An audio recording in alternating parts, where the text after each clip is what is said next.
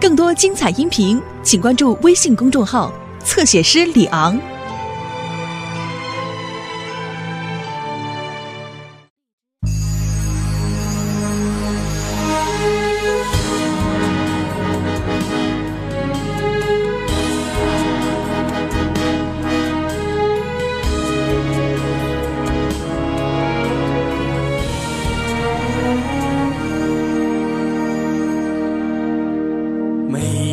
听到你总是大风起，每次看到你却又惊雷起。长夜落日山河灼，你在缥缈云里画里，你在缥缈云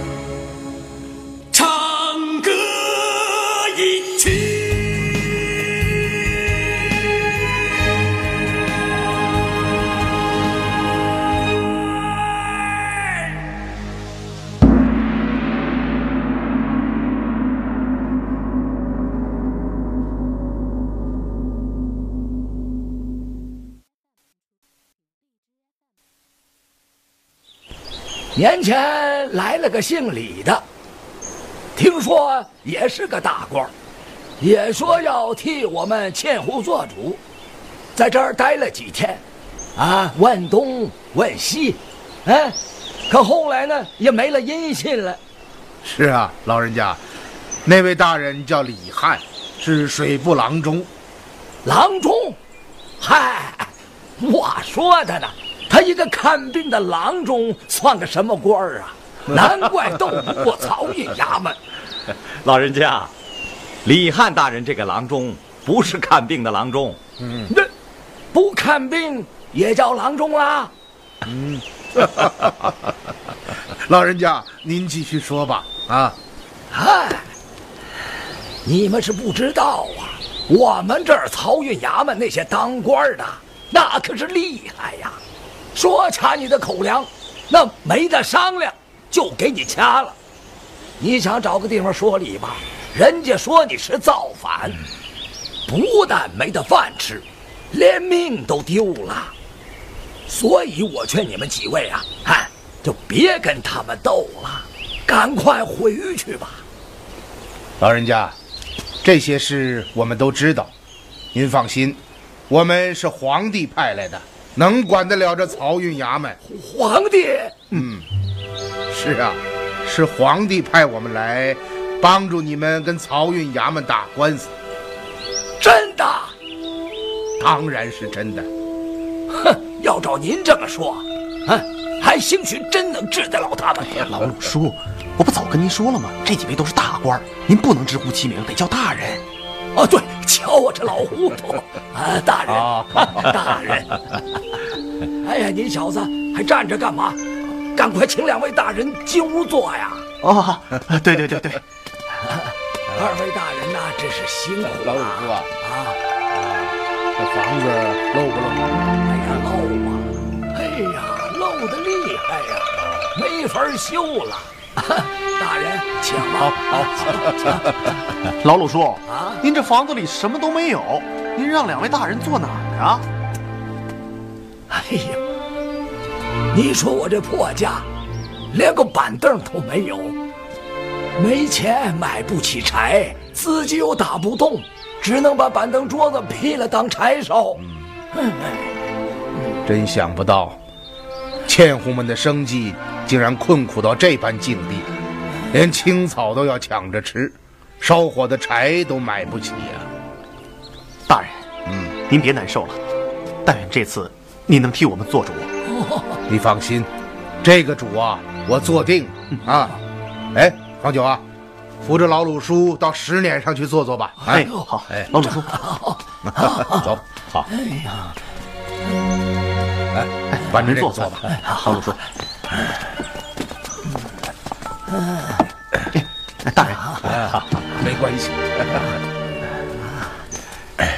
方九啊，自从你们逃走以后啊，官府的衙役们那是天天的来呀，名义上是抓造反的窃户，可实际上就是来抢东西的。这帮天杀的，把各家各户只要是值得几文钱的东西全抢走了。他奶奶的，真是比强盗还狠呐！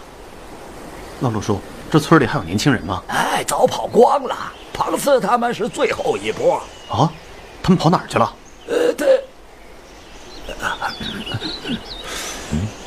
庞四是谁呀？庞四是我们这儿的欠户头，哦，就是他领着我们到漕运衙门要饷的。哦，哎呀，老鲁叔，你有话就直说吧，这二位大人都是自己人。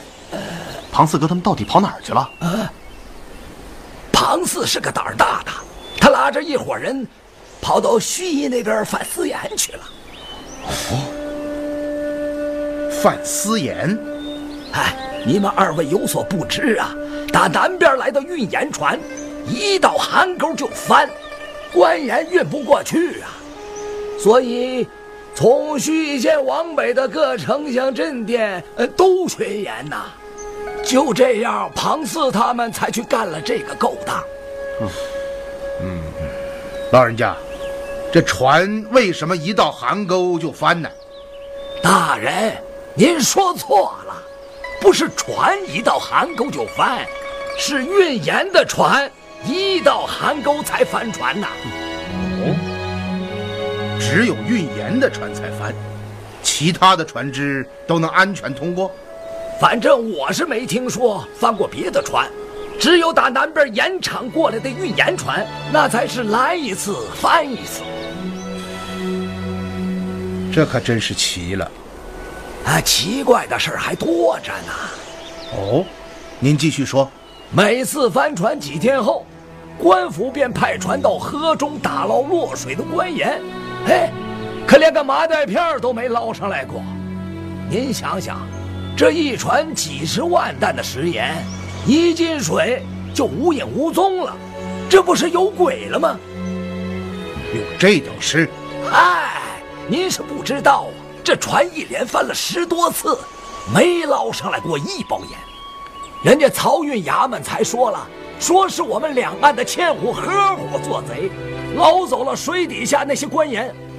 于是乎，这帮天杀的，他们就带人呐，到了我们这儿。又是抄家，又是搜查，最后连个屁影也没找着。那个什么狗屁漕运使一生气，把我们两岸的欠户抓走了好几千呢。大人，记得这件事我在神都对您提过。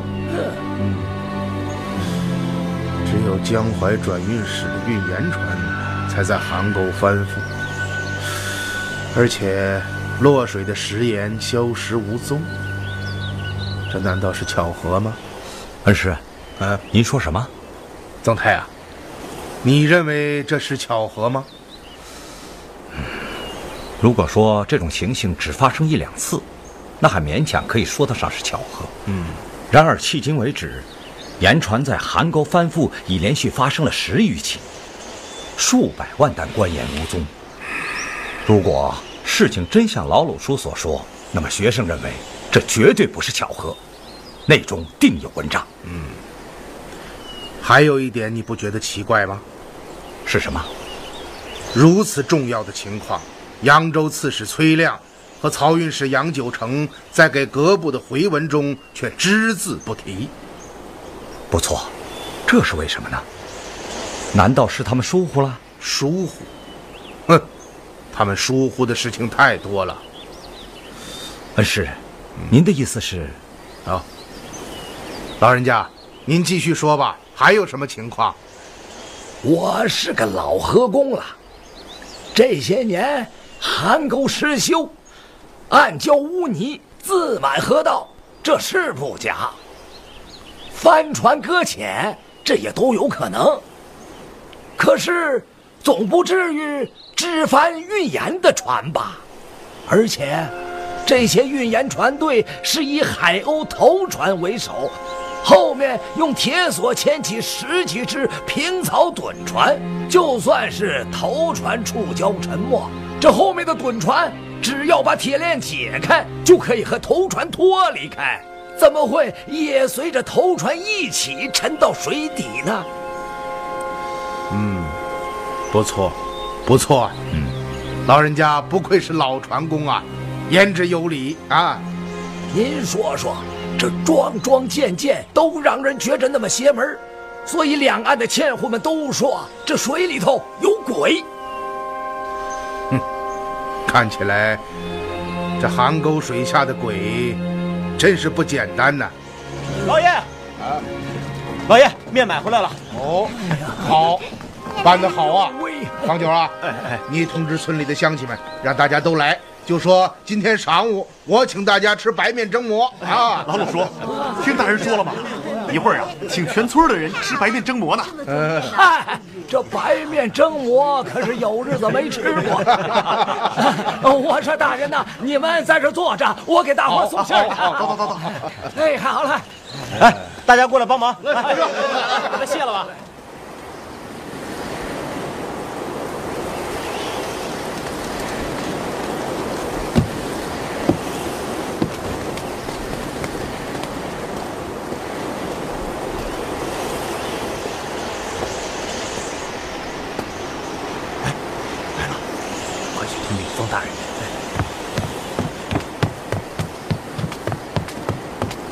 刺史大人，将军，烦劳通禀扬州刺史崔亮求见处置使大人。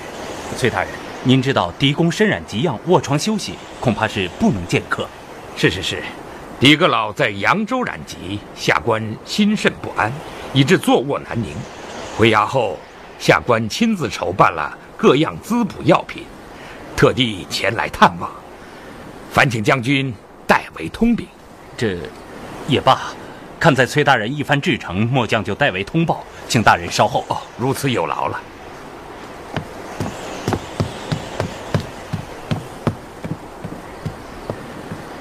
哇，大人就是这样的哦。封大人，封大人，扬州刺史崔亮现在传下。哼，果然来了，让他在甲板等候。是。是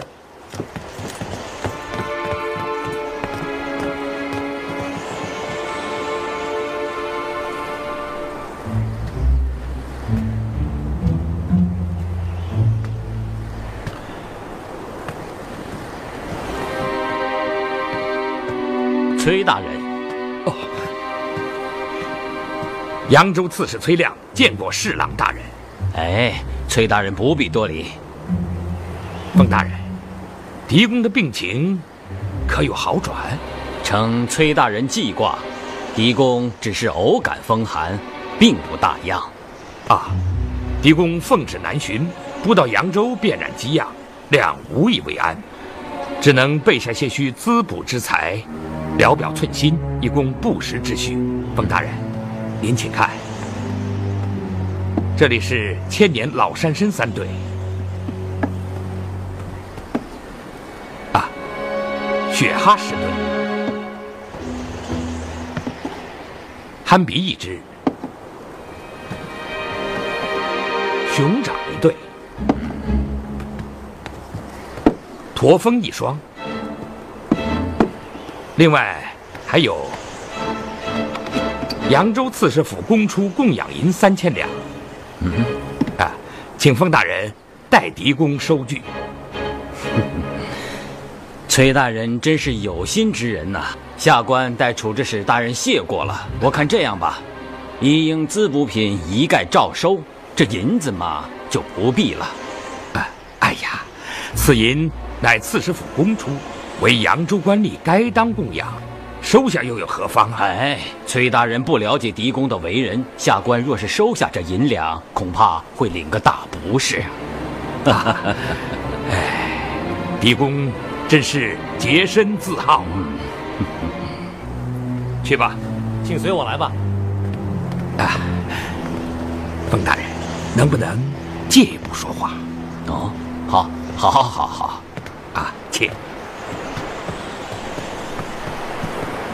冯大人，嗯，冯大人初来扬州，两身为地主，无可孝敬。想到封大人进士出身，定然文品极高。年前亮因缘时会得古扇一柄，不成器物，今特敬献大人。哦，请大人过目。哎呀，此乃晋顾恺之的《完善仕女图》啊！哦，以封大人说，此物是极好的，怎么？ 崔大人不知，啊，下官对书画是一窍不通啊。此扇乃顾恺之亲笔所绘，珍惜至极。倘以金帛购之，何止万金？如此贵重之物，封可言万不敢收啊！哎呀，封大人此言差矣。古人云：“宝剑赠烈士，红粉赠佳人。” 凡世间之物，总要落到识货之人的手中，方算是得其所哉。两不安书画，此物在下官之手，岂不是明珠暗投吗？再者，此物乃朋友所赠，并非量费金帛所购得，又何来万金之言呢？这，我与封大人相识一场，就算是朋友间的一点纪念，大人也要收下呀。 此扇当真是朋友所赠，当然了，封大人不必过虑，尽管收下。那封某就愧领了。哎呀，这才是了。实不瞒大人，下官此来是想见一见狄公的。哦，崔大人要见狄公，是有什么事情要回禀吗？那倒没有。 只是听闻狄公染疾，下官想亲自探望侍奉，能否请封大人代为美言呢？这狄公卧病在榻，恐无法相见呐。啊，哎，既然如此，便不劳大人了，下官就此告辞。哦，我送崔大人，请。啊，不敢烦劳，大人留步。崔大人不必客气，请吧。 啊，啊！大人请回，崔亮告辞。哦，等等，下官还是送崔大人吧。哦，大人请，请。崔大人可能有所不知，狄公有个习惯，那就是每逢外放，必定微服寻访民间。啊，也就是说，狄公。 并未染病。哎，狄公不在船上，崔大人，此事绝密，唯你知我知。多谢封大人实言相告，请大人放心，亮定当守口如瓶。封某蒙崔大人厚赐，无以为报。今有一言相告，望大人谨记。哦，大人请讲。扬州曹衙有个叫杨九成的。 刺史大人可知道吧？当然知道。怎么，凡与此人有瓜葛的事情，应尽早脱去干系，免生后患。下官明白。哦，多谢封兄提携。崔大人请，下官就不远送了。哦，封大人请回，请。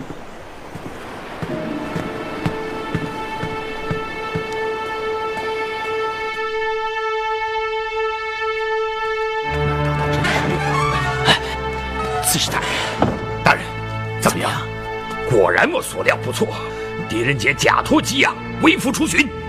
大人是怎样得知的？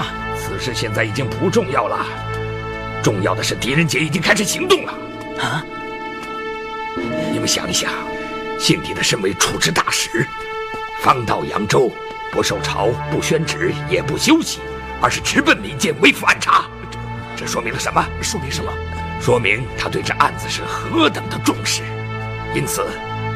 他绝不会放过我们，一定会一查到底。那我们该怎么办？是啊，该怎么办呢？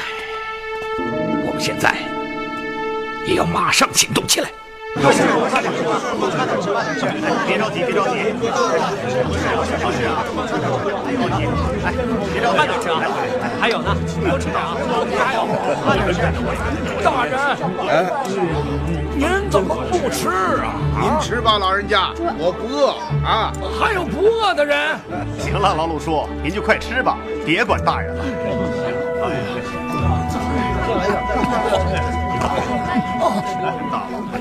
愁死我了！有这么几年没吃过饱饭了。老人家，再多吃些啊！不行了，岁数大了，吃不动喽。哎呀，行了，老鲁叔，您都吃6个馍了，照您这岁数啊，也算可以了。6。哎，大人，您刚刚跟我说。 让我问问村里的娘们儿和小孩儿，帆船那会儿有没有异常的事儿？正是，还真有人见过。哦，是谁呀？星儿媳妇啊，星儿媳妇，那什么，把刚才跟我说的跟几位大人说说。啊，不要着急，慢慢的讲啊。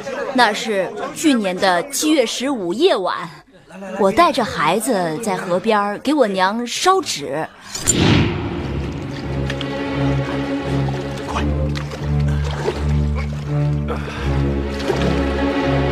跟上。第二天，我才听村里的纤户们说起，头天夜里，运盐的船队在离我们村10几里的鬼石头翻了船。后来，我就把这件事儿告诉了星儿，他要我别多管闲事儿。哦，是这样。那后来呢？还发现了什么？大约2天后的晌午，这些快船又返了回来。 却走得很慢。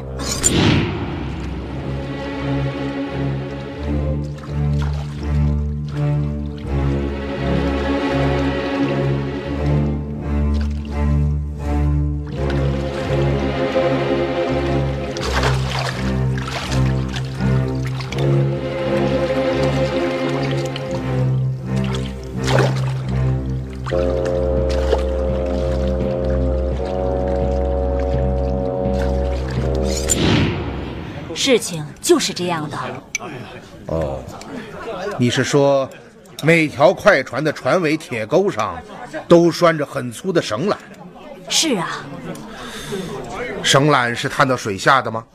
正是，绳头挂在铁钩上，整个绳缆都在水里，好像水下拖着什么东西。那么翻船的地点在哪里？在鬼石头，几次翻船。 都在那儿。哦，大人，你可能不知道，这鬼石头是邗沟渠最窄的地方，再加上淤泥满河，乱礁丛生，哎，行船是特别的危险呐。那鬼石头在什么地方？就在我们村往东再走10几里。那天夜里你看到的那些快船，是驶向鬼石头的吗？ 正是。邗沟复船的当天夜里，上百只快船满载着身穿水铐的人，向事发地点鬼石头方向疾驶而去，于2日后返回。这说明了什么呢？恩师，您认为此事与邗沟复船有什么关系吗？刚刚星儿媳妇说道。 当那些快船返回时，走得很慢，而且船尾都挂着粗缆，似乎水下拖着什么东西。是的，李春啊，拿地图来。啊，地图啊，是。老爷，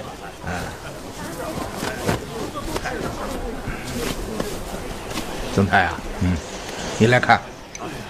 走邗沟渠，经上沟村一直向东，第1站就是山阳县，水路大概有200多里。这个距离，再快的船2天之内也不可能打个来回。200多里水路一来一往，最快需要5天时间。刚刚星儿媳妇所见，上百艘快船在深夜同时行驶，有没有可能是渔船呢？不可能，朝廷明令，函沟渠段禁止捕鱼。啊，这就是了。既然这些快船不是渔船，那就有可能是民用商船或者是货船。如果这个假设成立，这些快船的目的地又会是哪里呢？这些船由上沟村向东行驶，一定是前往山阳县去做买卖的。与我所想一致。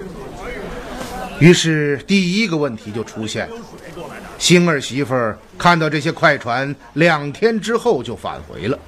我们刚刚说到，上沟村到山阳县200里水路，怎么可能2天之内就打个来回呢？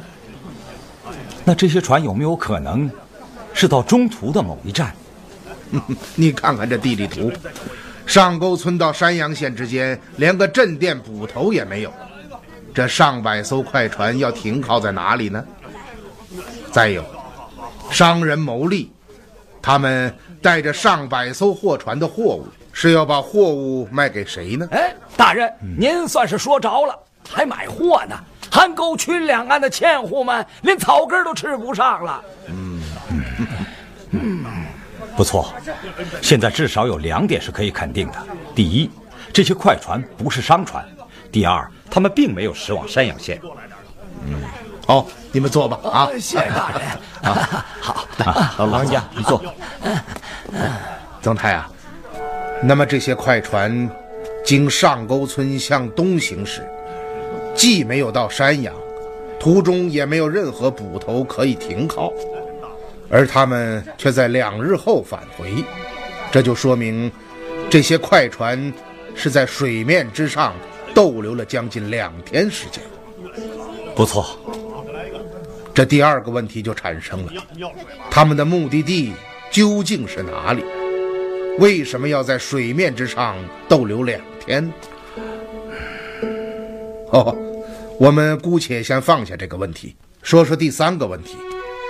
这些快船为什么要在盐船翻覆的当天夜里，满载着身穿水铐之人向事发地点方向行进？据刚刚星儿媳妇的叙述，每一只快船上都站着几个乃至10几个身穿水铐的人，那么上百只快船就应该有近1000人。这么多人穿着水铐银夜疾行，究竟是去做什么呢？您的意思是说，这些快船是冲着沉没在鬼石头的运盐船去的？你想一想，有没有这种可能？这也可以解释，为什么会有近1000名身穿水铐的人，驾驶着快船在水面上逗留了2天。他们是在打捞沉没在水下的官盐。不错。这也可以解释为什么星儿媳妇会看到返回的快船行驶得很慢，那是因为水下拖着几十万担的官盐。但是如果事情真是这样，那么函沟覆船就绝非是意外，而是有歹人作祟。而今一切只是推断，毕竟我们刚刚开始调查，很多情况还需要进一步核实。然而这个结论却是目前对函沟覆船最为合理的解释。我们姑且假设这个推论成立，那么就产生了一个问题。什么问题？由上沟村往西40里左右便是扬州城，中途也没有任何的镇店村落。不错，那么这支庞大的船队是从何处出发，又要回到哪里呢？目前有一点可以肯定，快船的出发地点就是他们要返回的地点。那么这个地点究竟在哪里呢？也许就是扬州附近的某个地方吧。扬州是3道都会，繁华之所。你想过没有，如此庞大的一支船队在河面上招摇而行，难道不怕引起别人的注意吗？这些快船是夜间出发的，如果不是星儿媳妇夜里在河畔烧纸，恰巧看到他们，其他人是无法发现的。你忽略了一点，快船拖载着官盐返回，却是在白天，而且走得很慢。你知道，杭沟覆船案发生后，运河上的巡河官奉圣谕及两部盐令，严查过往船只。你想一想，如果这只拖拽着数十万担官盐的庞大船队返回了扬州，他们能逃得过巡河官的检查吗？嗯，有道理。只要他们被巡河的官船拦住，立刻就会露馅儿。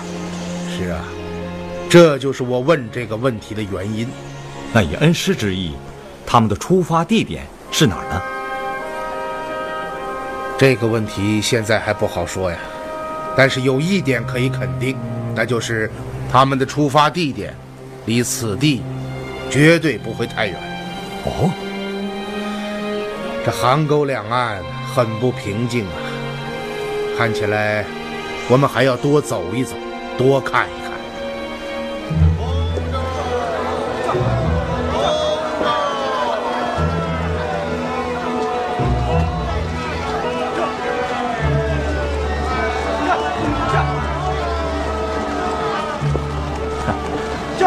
姐妹，到了，这就是愚兄的治所山阳县。好一派繁华气象，依小妹看，不输于神都洛阳。看起来，大哥着实是位好县令，竟将一个小小县城搞得这般有声有色。多谢贤妹夸奖，咱老鲁别的不敢吹牛，要说起做这个一方父母官呢，那还真是颇有心得啊。依小妹看，大哥自吹自擂也是颇有心得的。哎呀，终于回来了！哎，姐妹，前面就是县衙。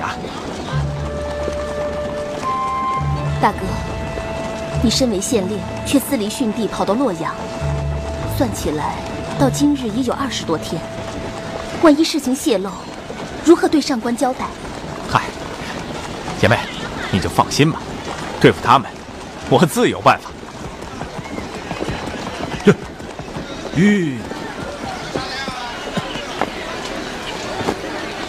回来了啊！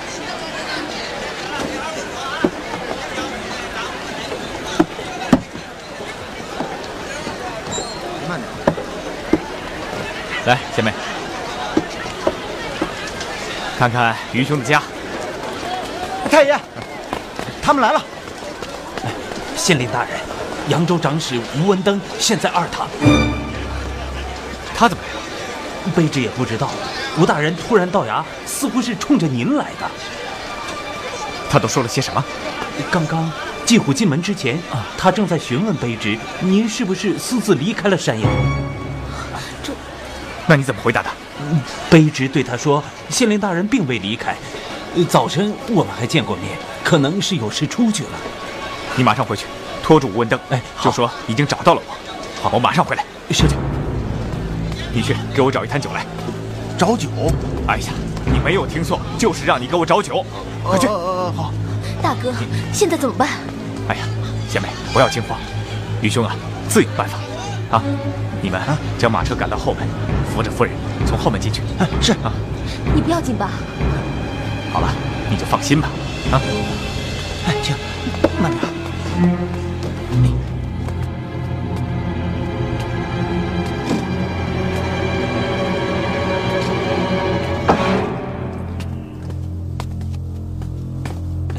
长史大人，请用些茶点吧。怎么，还没有找到鲁县令？已经派人去了，想来马上就到。马上就到？本官已经在这里坐了1个时辰了。你每次进来都用这番话搪塞于我，你是何用意啊？卑职不敢搪塞长史大人，刚刚派出寻找鲁县令的衙役回报，说已经找到了他。人在何处？马上就到。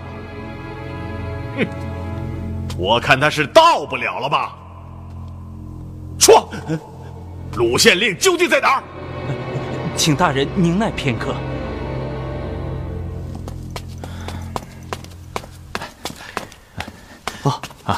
县令大人，来给我拿着。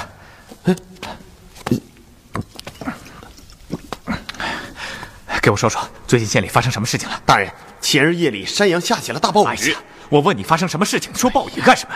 您别急呀，我还没说完呢。说，快说。暴雨过后，巫山北坡山崩，压倒了十几间民房。伤人了没有？没有。别净说这没用的，捡要紧的说。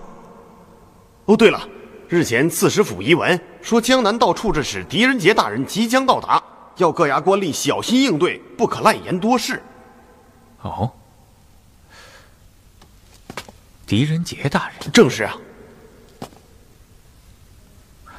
哦，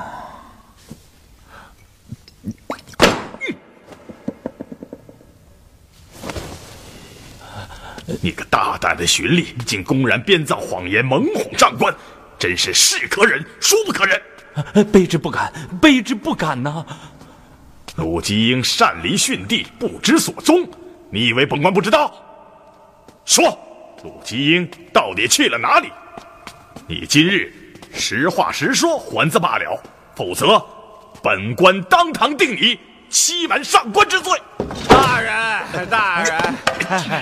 大人，山阳县令鲁吉英不知上官驾到，有失远迎，望其恕罪。起来回话啊！谢长大人啊，鲁县令啊，公职之时你去了哪里？回大人，在衙内闲来无事，出去吃了2杯水酒。看来你又喝醉了，殿下。没醉，没醉，只是微醺而已。什么微醺？你明明是吃醉了。哎，大人说我吃醉，卑职可是吃醉不起啊。鲁县令，本官听闻前些日子你曾离开治所，到哪里去了？离开治所？大人是说我？ 废话，不是说你，难道说我自己不成？我离开山崖，正是离开山崖。那我去哪儿了？你问谁呀、啊？难道你自己去了哪里？你自己还不知道？哎，不知这话是谁对大人说起的？大人回去让他帮着卑职好好想想，我去哪儿了？怎么卑职？ 自己都不知道哦。鲁县令的意思是你并没有离开过。哎呀，大人明鉴啊！卑职离开山阳，还能去哪儿啊？哎，前些日子我舅舅死了，表妹前来投亲，老家便再没有别的亲人了。哎，您说我还能去哪儿啊？嗯。 哎，大人，这茶您不喝了吧？行了行了，你喝吧。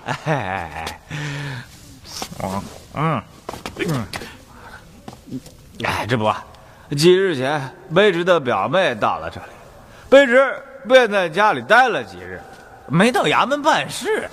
真是这样？怎么着？你还不相信？去把我妹妹叫来。 与长史大人见面。是，是。卢县令，刺史府的遗文想必你已经收到了吧？哎，收到了。那2天，卑职在家陪妹妹，县里的事儿就交给县长了。嗯，想必遗文你已经看过了。哎，看过。 那哪能不看呢？啊，遗文上说的什么？遗文上说，说呀，你不是已经看过了吗？遗文上究竟说了些什么呀？说那个，说什么来着？说。 啊，说这个江南道处置使任迪杰大人马上到。什么任迪杰呀？处置使大人的官会是上敌下人杰啊！啊啊，是，哎呀，一看卑职这脑子是上敌下人杰，大爷，说他老人家马上就到，要各衙做好准备，不要滥言多事。鲁县令啊，记得上次在山阳行馆中见到你，你也是酒醉不醒，今日又是这般。竟连处置使大人的官会都说到了，你身为朝廷堂堂的七品县令，竟如此为官不尊，酗酒贪杯，丑行失态，贻误公事，难道你就不怕有人上禀吏部考公司？到那个时候，你的前途和功名可就堪忧了。长史大人，您也听我说句实在话，明白人有明白人的不好，糊涂人有糊涂人的好处。鲁继英本来是个明白人，可现如今却想做个糊涂人。少管些闲事儿，少惹些麻烦。可您知道，不惯下二两烧刀子，卑职又糊涂不起来，您说说，这可怎么办？张史大人，如果您说需要卑职明白起来，那打明儿起我就把酒给戒了，您看怎么样？贵县所言不无道理，也罢，饮酒本也不是什么大事，本官便不再追究了。多谢大人。处置使大人即将到达，本官此次巡访，是特为查看扬州治下各县的治境情形，看看父母官们是否称职，百姓是否安居。是，大人心如蛇蝎。不，是心系百姓，舍您其谁？那真是不世出的好官呐！您就是当代的晏婴、孙叔敖、百里奚，可比本朝的魏百策呀！行了，来到山阳后，本官听闻贵县曾私离致敬，因此到衙询问，看起来这倒是个误会。是误会。对了，我记得李翰大人自缢那天夜里，贵县是第一个来到死亡现场的，是吧？正是。